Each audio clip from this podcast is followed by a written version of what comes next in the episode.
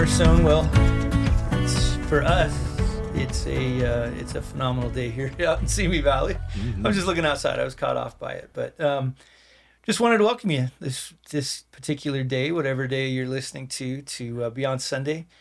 Um, I think for just all the three of us sitting here, and Robin, who we we rarely acknowledge, but she's really the brains behind this thing is just I think just the joy that I think all of us have when we when we get together and we have this opportunity to take something as amazing as the Word of God and to take the Word of God and not just leave it in this this ideal kind of theoretical reality, but man, how we in friendships inside of Cornerstone, a local church, we really get to land it and we get to talk about how does this come to life in our day-to-day lives and not only our individual lives but together as a as a local church and those relationships of it. So I'm sitting here alongside Spencer McCush. We were going to say something about him. I can't remember what we were going to say about him. We had a discussion. Not I think we, yeah, for- I think we just uh, decided that wasn't Your safe filters for kicked Yeah. in finally. public ears. Yeah. I don't even remember. We were kind of joking about what we were going to say about Spencer, but we were talking behind your back. But I'm sitting here as well with, with He's a good Christian, friend. Christian A dear Burkhardt, and I'm Todd Neiswanger, and and we're just we're excited to talk today. We finally uh, moved from First Thessalonians. We had a little hiccup at the very end as we looked at prophecy in in First Thessalonians as we brought that to an end. But Very important. It was good. More of a uh, one of those rabbit trails you, you you take, and then you go. I'm really glad we took that. That was important for us to take that. yeah, it was it was obviously something I was caught off guard by, but I'm so glad we did. Yeah, Yeah. I agree with you. I'm glad we took that little adventure because I think it really did set up Second Thessalonians and where we're going to be going in it. Because actually, it seems whether it was a prophecy, which I I really do think a prophecy did it, but it could also have been a letter. It could have been just a false teaching. We don't we don't know, but it seems to be a false prophecy. Really, could have been the reason this group of wonderful Christians got set off set off track. And so Paul now, after writing a, a letter a year prior in First Thessalonians, he's writing them again to address an issue that really does come from uh, First Thessalonians chapter four and five. But I think what's so cool about it is, is in the past letter, it seemed to be so general. But boy, does he come to a point in what Yeah. he's going to do to, I think in a in a very cool way is as a pastor. We were talking about this the other day together. How sometimes we see Paul the theologian, mm-hmm. who's definitely pastoral, but then we see Paul the pastor, who can be a theologian. And in this in this letter, I think Paul the pastor Yeah. Just comes out in such a beautiful way. His heart, his love for this particular group of Christians, and I think just even listening to you this this last this last weekend, Christian, the way that you brought out Paul's pastoral heart and really called us to see Paul's pastoral heart and where he was going. I thought was really cool, especially on, and again, we'll, we'll have the topic we're going to talk about that I'll set you up Yeah. But I thought that was just so helpful to see Paul the pastor, like loving this group of people and in a very cool way through God's word loving us. Yeah, I think. Uh, thank you, man. I think that that very much is what stood out to me. Again, especially Second Thessalonians is known as like an end times focused book, and sometimes when we get into end times theology, we can lose that pastoral heart to care for people. But I, I think that to to to flip that back around and say everything that Paul is going to say about the judgment of God, about the return of Jesus, about the man of lawless, and all that kind of stuff, it's it's to motivate and bolster and encourage people to live faithfully right there in that day, not just to for charts and graphs and setting dates of when Jesus might come back. It's it's absolutely this pastoral concern. So I'm glad that came across. So, okay, so with that being said, why don't you kind of set the table for us, right? I, I know we've kind of talked about where we're going to go, but I would love for you to kind of help those listening. Could you just encapsulate kind of what we're going to really be looking at today off of what you've preached on that we all agree this is something super important for us to talk about with with Cornerstone? Yeah, I'd be happy to. Again, I think to set up the whole letter, I mean, he gets to it in the beginning of chapter two this idea of don't be deceived by this other prophecy or spoken word or letter that seems to come from us. And the, the, the crux of the, the, false teaching in that message was that the day of the Lord had already come, that they had somehow missed the return of Jesus and what they were experiencing, because it seems clear in the letter, their persecution for their faith has ramped back up. And you take increased suffering with a false prophecy saying you missed the return of Jesus and what you're dealing with now is the judgment of God upon you, that would be very disorienting. And so from the start of his letter, he is seeking to um, correct and fortify this group of people by saying, not only did you not miss the return of Jesus, but yes, you are suffering, but look at what's coming out of your life in the midst of that suffering. I think that's what's so cool. Like you see this in verses three and four when he talks about, gosh, we're thanking God all the time for you. It's right and proper for us to do this because your love is in, your faith is increasing. Your love, every one of you, your love for one another is increasing. And we're we're we're bolstering your good reputation among the churches of God. We're boasting about you, even though you're you've been shamed and humiliated in your community in Thessalonica, amongst the churches of God. We're we're talking you up because your faith and your steadfastness in the midst of the persecutions and the afflictions that you're enduring. Like there is something good going on in the midst of this. And then what he comes to in verse five when he says basically this this idea of all of this that he's just thinking God and boasting about is evidence of the righteous judgment of God that they may be considered worthy of the kingdom of God for which mm. they're suffering. Like he's really recasting the whole thing. You are not suffering God's punishment. He's not judging you in a, in a punitive sense. But there is a sense in everything that you're experiencing already is is it's a gathered body of evidence that shows you all, you will be considered worthy of the kingdom of God because it's already the motivating principle of your life right now. You know? So why? So okay, land that for us as we kind of go in to kind of break open this text a little bit more. Why is this so important? Like you, you really took a long time on the kingdom of God, which I appreciated greatly. Mm. So okay, so why is this so important for us to get to grasp and to understand? I think because the the gospel message and the gospel lifestyle st- lifestyle cannot be separated from each other. They have to go hand in hand. That the reality for the Thessalonians was that they were they were suffering for their belief that Jesus is God's king, that Jesus is the one bringing the good rule of God to redeem creation and to defeat his enemies. And in response to that faith, they're suffering. In the response to that claim, they are being persecuted. And what Paul, I think the big picture of the whole thing is he's saying not only are you carrying this message, but your lives are a demonstration of the truth of this message. Because how did Jesus demonstrate his kingship? Through humble service and suffering and and, and he endured the cross, despising its shame, and now he's seated at the right hand of God, Hebrews 12 says. You're you're on that path. Like I think that was I said that probably 10 times I think mm-hmm. on Sunday. You're on the right track. Like don't think that you're off you you've gone off the rails stay on target really is is the big picture of this. I think that's where the idea of why it's important is because in a culture and in a day day and age where there's so much instability and uncertainty, especially in the church and within evangelicalism, and in, like here in Simi Valley at Cornerstone, especially, um, I think we could take a lot of this as well, mm. take it to heart, and go, "Hey, remember, um, the the evidence that you are indeed a part of the kingdom is how you respond in the midst of persecution and mm. suffering. Do you respond like what Paul is commending here in Second Thessalonians, where he's saying, "Hey, you know what? In the midst of suffering." You grew in your faith. Mm. You grew in your love for others. You grew in your steadfastness. And and yeah, that suffering is real yeah, the uncertainty is real. Yeah, being ostracized from friends and family and people groups are real.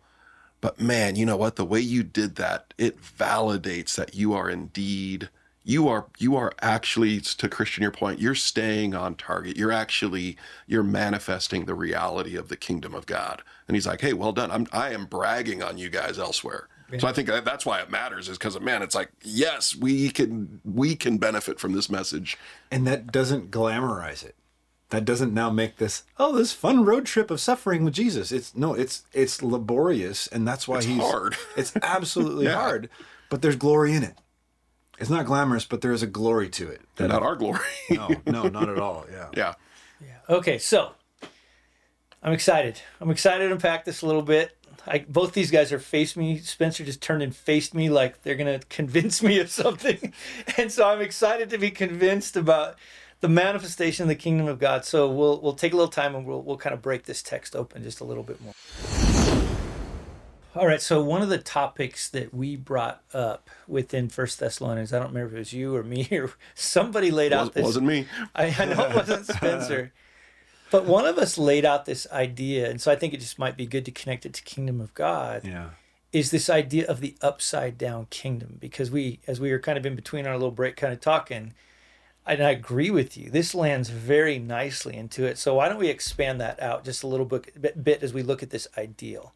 Yeah. So maybe just real quickly, give a brief, maybe understanding of the upside down kingdom, but how you see it fit so nicely into this particular text. Okay, cool. Yeah. I think when we say the, the phrase upside down kingdom, we're refer, referring to the way that Jesus's the, authority that Jesus demonstrated in his ministry, which he says is the kingdom of God at hand, operates in a fundamentally different way than humans try to use authority. Um, again, I think Mark ten forty five is probably one of the most classic ones where you know Jesus is speaking to his disciples and he says, "Man, you've heard that the rulers of the Gentiles lord, lord it over them, and they're the people in authority. They they exercise it in in power, sometimes often coercion over those under their authority." And he says, "Not so with you." But whoever would be great among you must be the servant, because even the Son of Man, Jesus himself, did not come to be served, but to serve and to give his life as a ransom for many. So it is this counterintuitive kind of claim that yes, Jesus is King of Kings and Lord of Lords, but the way that he demonstrates his kingship and his rule is by taking the low position, by being that one who's obedient to the uh, taking on the form of a servant and obedient to the point of death on a cross. And in what in that regard, what Jesus is doing is he is he is exposing the bankrupt way that we as fallen humans try to use power and coercion, and, which we still struggle with today. We still, even as Christians, want to use. I mean, the, the Crusades, uh, of course, is a, is a particularly egregious example of people in the name of Jesus exerting military force and even like genocidal murder tactics as a way to further the kingdom of Jesus? No, that you, you, we've got it upside down when we do that. And so I do think that it's it's a phrase that we use to just that that way of saying, okay, we need to ho- approach this whole concept of leadership, of power, of authority in a fundamentally different way. And the way that I tried to say it on this Sunday, it's that the message of the gospel is not just that Jesus is king, but how he demonstrated his kingship through humble service, through sacrificial death, through being the lamb led before the shears that's silent. He doesn't open his mouth, he doesn't answer the charges brought against him. In every way to our eyes, it looks like he's losing. And yet, that was the grand victory of God, the way Paul puts it in Colossians 2 that as Jesus is nailed to the cross, he is both nailing the record of our debt to that cross and he is exposing the rulers and authorities to open shame by triumphing over them through that cross. It's upside down, it's counterintuitive. Through laying down his life so that he might take it up again, that is the way that Jesus breaks our typical way of thinking about power and authority. Okay, so great explanation.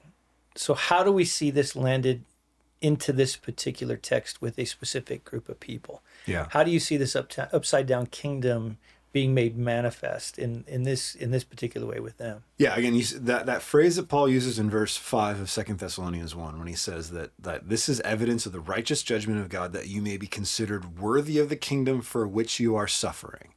He says everything that you're dealing with. This is not just you got sick or injured or car accident or like like just the the various um, calamities that can happen to us in the midst of life. He makes it clear in this letter: you are being persecuted for your faith in Jesus.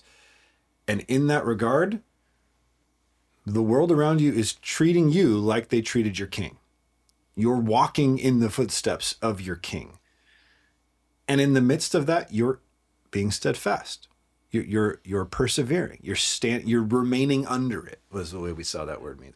And in, even in the midst of remaining under it, as you're being pressed down by these afflictions, what's coming out of you, he says in verse 3? Your faith is growing abundantly your love for one another is increasing.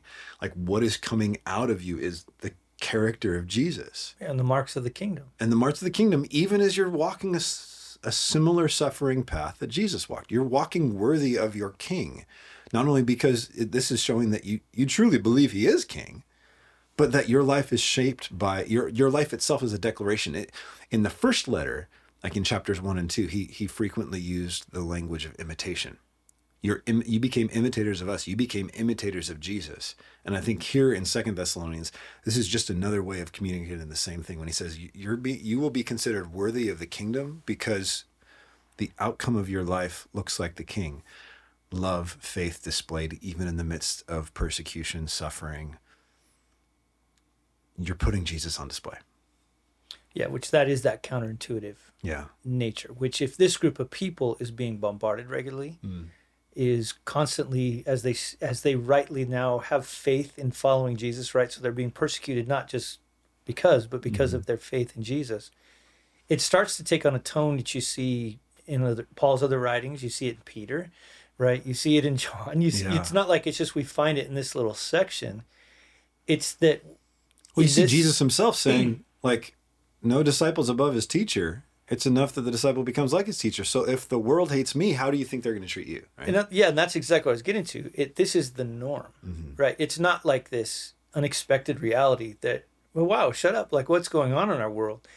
That actually this is the path Hmm. of those who follow who follow Jesus. yeah. I think there's also a, a really important thing to consider is you're talking about like how Jesus um, turns the idea of a kingdom upside down. Hmm. But I think that's assuming we we understand the importance of why the kingdom matters to begin hmm. with. Hmm. Like this goes all the way back to the the covenant that God made with David, which goes all the way back to the beginning of like before sin enters into the world of like, hey, God wanted his creation to be ruled over well. Yeah. Sin makes that all of a sudden, you know, Genesis 3:17 that that we're going to be you know, ruling over things in a way where we're creating conflict and not working with creation but against it. And and but God still wants his creation to be ruled over properly. And then you get to that passage in Second uh, Samuel seven, right, where God makes that promise. And I love the way that what is it? The um, uh, he promises the forever king, um, big picture storybook Bible. Yeah. Yeah. You know, of going, but that God promises. I see that page. Like, I know. I, I picture it, yeah. I love that little, you know, storybook Bible, but it's, um, but I think it's important to realize that that this idea of the kingdom of God is not something new, No. and it's not something uh, that Jesus, um, like, it's not new with Jesus. This is something that the people of God and that God's creation has been longing for from the beginning Yes. sin made it a little more difficult and and kind of got it sideways but god promises this idea of a forever king to david mm-hmm. the nation of israel anticipated that for generations went sideways a whole bunch and then jesus breaks on to the scene and says okay hey now we're going to talk about the kingdom and i am that king Yeah. So I, I think i think we have to build that anticipation in this Absolutely, and I think the the idea when we say upside down kingdom, that's it's from it's from our perspective. Jesus demonstrates what has always been the good rule of God in terms of a an others focused, but others focused in the sense of come to me, see my glory is the greatest thing, right? Uh, live underneath my good rule, but my good rule does not take advantage of you. My good rule is life giving and, upbuilding. That's the right side up kingdom. yeah. No, you- Our understanding of power is what's inverted. that is so true, right? Where we've lived upside down for so long, we think his kingdom's upside down. Yeah. And it's actually us who are Yeah. upside down, looking at the kingdom that's actually right side up, Mm. which is a completely different perspective for how we view view, view kingdom as you just kind of laid it out from that point of Genesis all the way through. Yeah. I do think there's a beautiful mystery though that Jesus lands into the kingdom, right? That for the first time we see a man actually live it out rightly as as the proclaimed king. You know, no human had ever done that before. And suddenly we have the one that finally walks the path that in many ways a Hebrew says he becomes a pioneer for us actually now all too Yeah. walk this particular path of of the kingdom, which I think that's pretty powerful in and of itself. If had he not walked it first, there's no way we would walk it behind him, mm-hmm. which is really amazing. Amen. Yeah. So I think it's that, it's the, the message of the gospel that we believe is that Jesus' way of ruling is good, and not only good for him, but good for us to follow in his footsteps. As a husband, as I walk with my wife, I want to demonstrate the self giving, upbuilding servanthood of Jesus. As, as a father with my four kids, I want to not just press them into my expectations of the way that they should behave.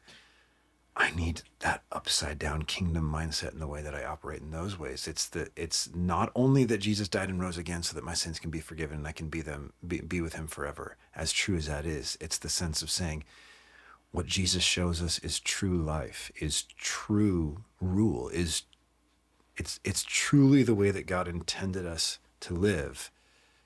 And yet in the midst of this broken fallen world, that will create tension in my heart alone. Like just starting there, I'm going to fight against this. And then I should expect that the world around me will not always embrace this as good. There's certain aspects of it, right? When just think about the way that we often use the word of like service or public service, or we we talk to like military veterans. Thank you for your service. Like there is a sense within our culture where this idea of service is lauded. I think that is one of like the the remnants of the Christian influence in our, in our society. Is this sense that we all look at servanthood, of sacrificial servanthood, as a good thing but man, we sure likes to pull the levers of power if it's going to be a quicker way to get what we want. Yeah, but there is a dynamic, like we were talking earlier about Second Corinthians two, in which one group of people is going to look at us and it's going to be from death to death, mm-hmm. right? They, they're going to see this life. It's not going to make any sense. In fact, it's going to be repulsive, mm-hmm. right? To to live the upside down kingdom, or the way you put it, to right size ourselves up to see the kingdom correctly but I do think there's something that is appealing to others. It's going to be from death to life. Mm-hmm. They're going to see something about that that is like right and it, true. You just referenced Second Corinthians. Can you explain that? Because you just jumped into something I think is really important, but it's yeah. Well, yeah. I mean, in Second Corinthians two, well, in Second Corinthians as a whole, yeah. Paul is having to explain the upside down kingdom. Yeah. And he's actually having to, as a guy, defend himself on why he walks the way he walks right. in the upside down kingdom because people are looking at him going, dude, you're persecuted, you're you're right. constantly look weak. Like how in the world can that be the kingdom, right? And so it was so repulsive to right. certain people. And he says everyone's giving off an aroma.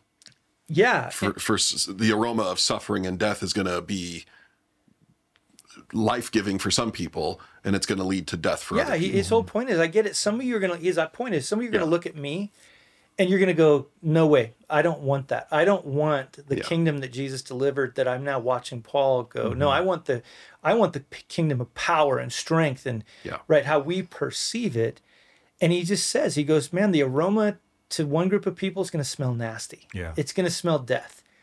But the idea is that there are going to be other people that are going to look at it. And he, he understood this right into yeah. him i get it. Some of you are going to look at me though and you're going to see life. Mm-hmm. and you're going to embrace this upside down kingdom and I think like his whole connection is is which are you going to follow? Are you going to follow are you going to follow the pathway of Jesus that mm-hmm. I'm following that brings glory and honor and power mm-hmm. to Jesus. Yeah. To Jesus, right? Which is then chapter 3, chapter 4, mm-hmm. chapter 5. Or are you going to follow the pathway of these other people, which in a lot of ways he's saying is the pathway of Satan, right? The elevating yourself, the the using power wrongly, yeah. uh, the the way that we puff ourselves up. Back to Genesis eleven, making a name for ourselves. Which path are you going to follow? And he calls them follow the path of Jesus yeah. that I'm following. Yeah, but bringing it back to Second Thessalonians, it's interesting there because when uh, we're gonna have to hold on to it for a couple weeks, but as soon as you turn and get into chapter two and you start about talking about some of these deceptions and, and delusions that are kind of leading people astray, all of a sudden there are these echoes of like, what kind of kingdom are you about here? Yeah. Yeah. and I tell you what, like I mean, we have to hit the placeholder on that one, but it's yeah, it's gonna, there though. i mean, you said it. I'm like, on that, but like, like, man. for you and I, as you and I yeah. talked about getting ready to preach on that particular yeah. one. Good the, luck, by the way. Yeah, no, it's a simple passage, but I think like the, to, again, even to go back to why it matters, this truly does matter. It, it seriously defines not only who we are in this temporal life, it defines our eternity. Mm-hmm. Right? This is how big it is to talk about the upside down kingdom, to refuse the, to walk the path Yeah. of the upside down kingdom that God has rescued us and called us now to walk in, in line with King Jesus. The outcome which you deal with the text more than I do is tragic at the end mm-hmm. of that path. You don't you don't want to walk that path, which and we'll talk about with you next week, even through the judgment of Jesus that comes to bear. But oh my gosh, like even listening to you guys right now, I even feel the weight of that reality that this isn't just a nice, nice, neat thing to do. Yeah. No, to walk this path is the only path. It is the narrow way. It is the narrow gate, right? To, to mm-hmm. use the words of Jesus, there is no other path for the people of Jesus to walk. We don't walk it perfectly, but this is the path we've been called to. But at the end of that path, that's why I think it's so cool, is glory Amen. right? It's the eternal weight of glory that you, I remember the first time you pointed out to in, in 2 Corinthians 4, just these these light momentary afflictions versus this eternal weight of glory. Oh my gosh, like why wouldn't I want that that path as the means of not only bringing glory to Jesus, but it's actually the path in which we're glorified, right? Yeah. In a really in the right way where we don't bring glory to ourselves, but God chooses to glorify us through his son, mm-hmm. which is powerful. All right, I think we're ready to talk about implications. Are you ready for that? All right. All right, so in our little break, we you asked a question that Spencer always asks, which I'll let him kind of ask us so Yeah. that he gets to I get the, the honor I get the honor and the honor of yeah, no. But I think what we were talking about, which is so true, we don't understand kingdom nor kingship, right? And what that means because uh, in our cultural context of a of a democratic republic, we we got rid of those losers a long time ago, right? And now we're we're we're these people that have evolved into the you know the way humanity is is supposed to be. I think it's that sense we have no experiential knowledge of living under a king, but we do have this familiarity, mostly through fairy tales and like figurehead Movies. monarchs and things like that, where it's like, Yeah, the British crown is the closest thing we see to it. yeah, yeah, or which- despots, right? That are called themselves kings that are like dictatorial. I mean, which in some ways you're moving closer to ultimate authority, like like Yeah. complete authority, but not the life giving rule of God. you guys. Um, gosh, this is probably 15 years ago. Uh, a couple Cornerstone set uh, a handful of folks. Um, a little short term visit to encourage some missionaries, and they, as they were they were in uh, Jordan in the Middle East, and um, and one of the one of the guys from Cornerstone asked a Jordanian family who this picture was up on the mantle. Do you remember this the Yeah. story? And uh, the family was like, "Well, well, that's the king," and and family the guy from Cornerstone said, "Well, well, he is, is he a good king?" And this this Jordanian family was like, "What do you mean? He's the king. He's the king." And they're like, "No, no, but you, do you like him?" And the family was like, "What do you what do you talk, what do you mean? He's the king?" And they didn't have the capacity to understand the question of even evaluating the king because he was the king and I don't even have a place to judge. And it was just this cultural, like talking right past each other. But for me, that's such an amazing illustration of how we don't fundamentally understand what it means to have a king who actually has rule and authority, where they don't even get to sit in a seat of judgment or evaluating their performance. It's like, no, they're the king. They do they do what they do, and I do what I do, but we don't mix. I'm not asked to give my opinion. right, exactly. I just, he's the king. yeah, he's the king. I'm not. Okay. Um, but I think that's so important for us as we're like, I, you guys were talking through Second Thessalonians, what it means to be worthy of the king and this upside down kingdom. In my head, I'm thinking, okay, so how does this relate to Cornerstone? How does this relate to us in the U.S., Southern California, 2022? You know, and I think you guys are, are hitting it here of going, man, we we struggle to wrap our heads around like the idea of an absolute monarch, an mm-hmm. absolute ruler. Like you go back to like I know you're a his, history nerd, and I, I used to play in that world, and and going, you know, a banner flew above Boston in the Revolutionary War that says we serve no sovereign here. Like woven into the DNA, the founding of our, you know, the country here is we don't do kings, you know. but then we affirm Jesus is the king, but then we never really ask the question, what does that even mean, right? Yeah, yeah. And so I think Christian, you you talked about this a little bit but I think we need to unpack this a little bit for Cornerstone is like what does it mean to be a king and have a kingdom? And I think you referenced uh, Ladd. Yeah. Yeah. But I mean, help us understand like what it means to be a or have a king and a kingdom. Yeah, again, I, and this is again, I'm. I feel like in some ways I'm talking about a language that I know a little bit of. You know, Yeah. there's just there's not a lot of experiential knowledge for for of course me in this either. But I just think at least as a starting point, what I've seen guys like George Ladd and others do is to say. When we hear, especially that word kingdom, we think realm, we think territory, we think the area that a king has authority over. And at least just shifting that perspective from not the place that the king rules over, but to the rule of the king, the kingship, the the authority of the king. Um, and then you're then you're asking the question, okay, well, what what's what's the nature and extent of that authority? Like, who gives that king the right? Right. Uh, uh, obviously, back in like the, the Middle Ages, they would talk about the divine right of kings. This idea that God, God had given to kings this complete authority. Well, who gave God the right? Well, this is again where the authority of God comes from Him being the author. I think Colossians 1 is the really clear place where we see that, where it talks about Jesus, the one who um, all things visible and invisible, whether thrones or dominions or rulers, authorities in heaven and on earth, were created by Jesus. They were created through him and for him. His authority is absolute, is universal because the universe exists by his creation. And ultimately, he says they're for him. He's the intended, I guess you could say, recipient of it. He made things for himself. Um, again, and we see in the character of God, not from like a manipulative, self serving. That's so hard to wrap our minds gonna- around, though. We And you and I right? were both Yeah. shaking our We're like, heads. what? What the? I mean, yes, but what? Yeah. Yeah. So that sense of okay, the the I mean, I feel like a guy like a like a John Piper has been so formative for a lot of us. This this this idea that that God is the greatest thing that there is, and out of the generosity of God's heart, He creates a world to share in His goodness. There's nothing better that God can give us than Himself, and so this idea that God created everything through Him and for Him is to enter in. I mean, when Jesus says that in the parable of the talents, enter into the joy of your master. That's what we were made for. Yeah. To enter into the joy that is God. That's what it means that we were made for God. And all of the ways that we trip over it is because we're Adam and Eve's kids. We've born been born with our middle finger in the air saying, I want to do what I want to do. I don't want to submit to your authority. Yeah, it's not it's not exclusively to the U.S., although the U.S. is certainly complicit in that. right? I'm going. We are all descendants of Adam and Eve, but but I guess coming back, I mean, I just want to add on to. It's not just the realm. The I mean, it is the realm of the king and the Yeah. extent of rulership, but even like the the if you break down the word kingdom, it is like the king's domain. Yeah. It is the extent of the rule of the king. And going, there is no part of the kingdom that the king does not have rule and reign over. Mm-hmm.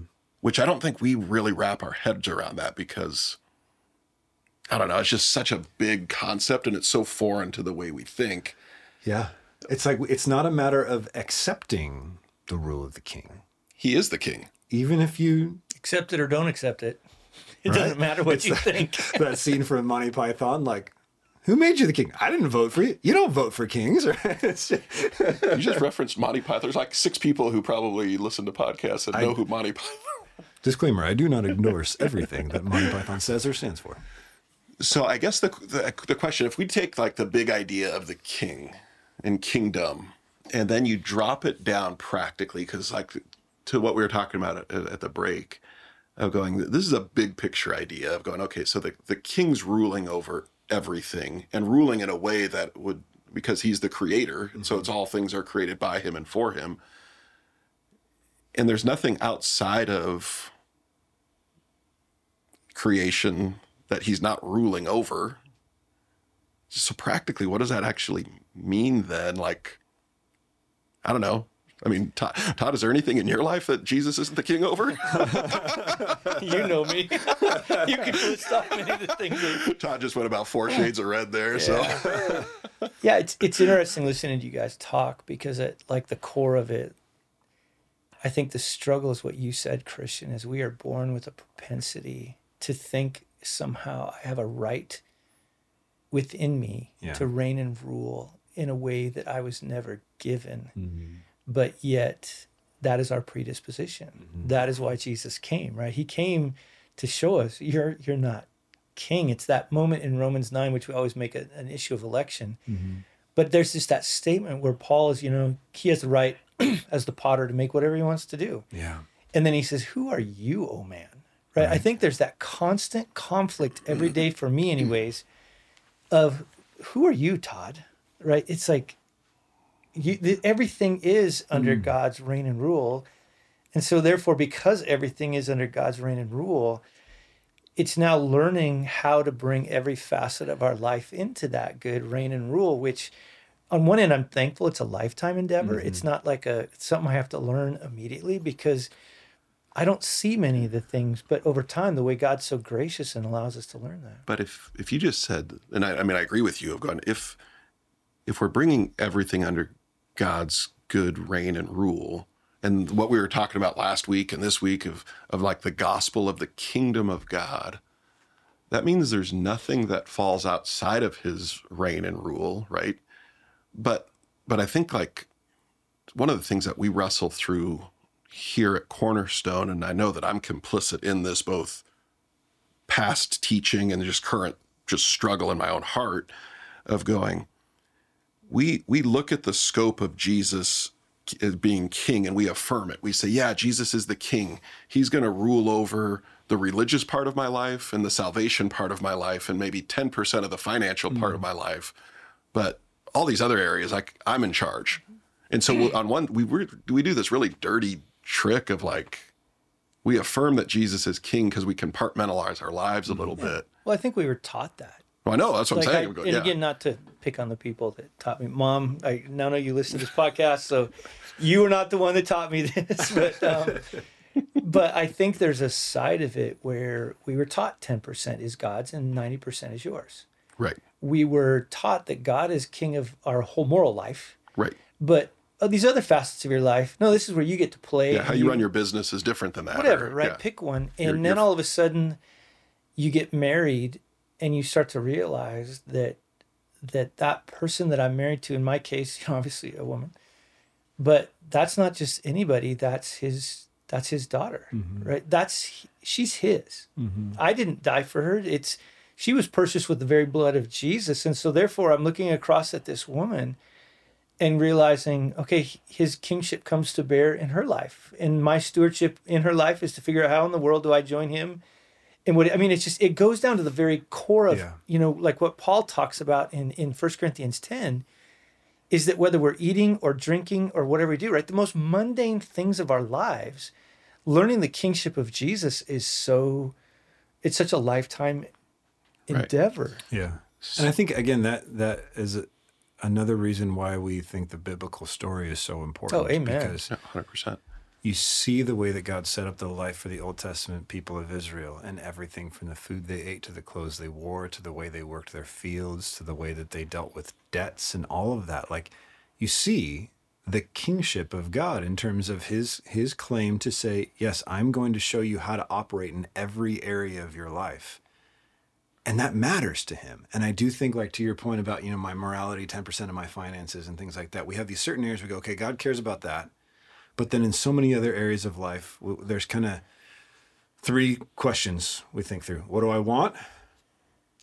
What's right or wrong? And then what works? And so we just kind of go, okay, that's the, okay, how far to the edge can I get and things like that? Or even just to say, there's often times where I've, I've sat with people, you know, and, and, and we've been talking through God's word or something like that. And they can even see something in the teaching of Jesus and say, that's really good. But the world doesn't work like that.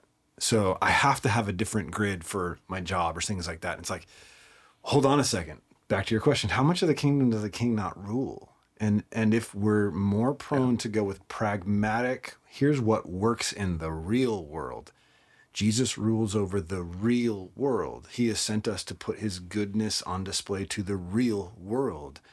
And that just means that back to the point in this passage of steadfastness, of perseverance, we have to keep in mind that this means that the path of following Jesus in the midst of the up, upside down kingdoms of this world means that we're going to have a propensity to try to steer away from tension when oftentimes we need to steer into that tension in the way that it brings up things in our own hearts and in the, the world around us as we seek to live under this fundamentally different kind of kingdom. which I think begs the question, or not begs the question, it demands us respond to this of going, I know I'm prone to self deception. yeah. And so I need other people to look at my life and go, hey, I think you're not aligned to Jesus being mm. king here. I don't think you've really thought through the implication of, of what this passage talks about and saying, hey, you know what, you're evidencing, you know,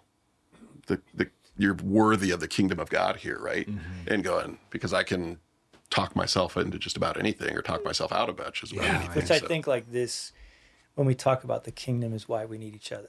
no, 100%. right? Because we don't see those. That's why I joked earlier. I mean, I don't know if you remember it, but this would have probably been 10 years ago. We were sitting at a Wendy's over in the valley having lunch together, and you totally called me out on my Messiah complex. Do you remember that? I do.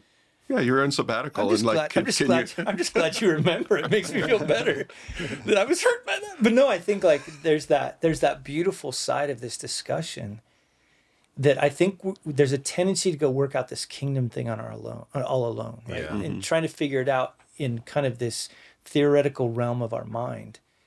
And it's not. And this is why we do this podcast is mm-hmm. that these kingdom realities are meant to be lived out in the context of a specific local church. For us, it's Cornerstone Amen. in meaningful relationships With other of- kingdom of- with other kingdom citizens that really help us to do this. And I think like we'll just because we're kind of running out of time here, but I'll just say that like I really do think like one of the things that is a takeaway from this is how much actually we truly need each other Yes. in this process of of landing into into the kingdom. So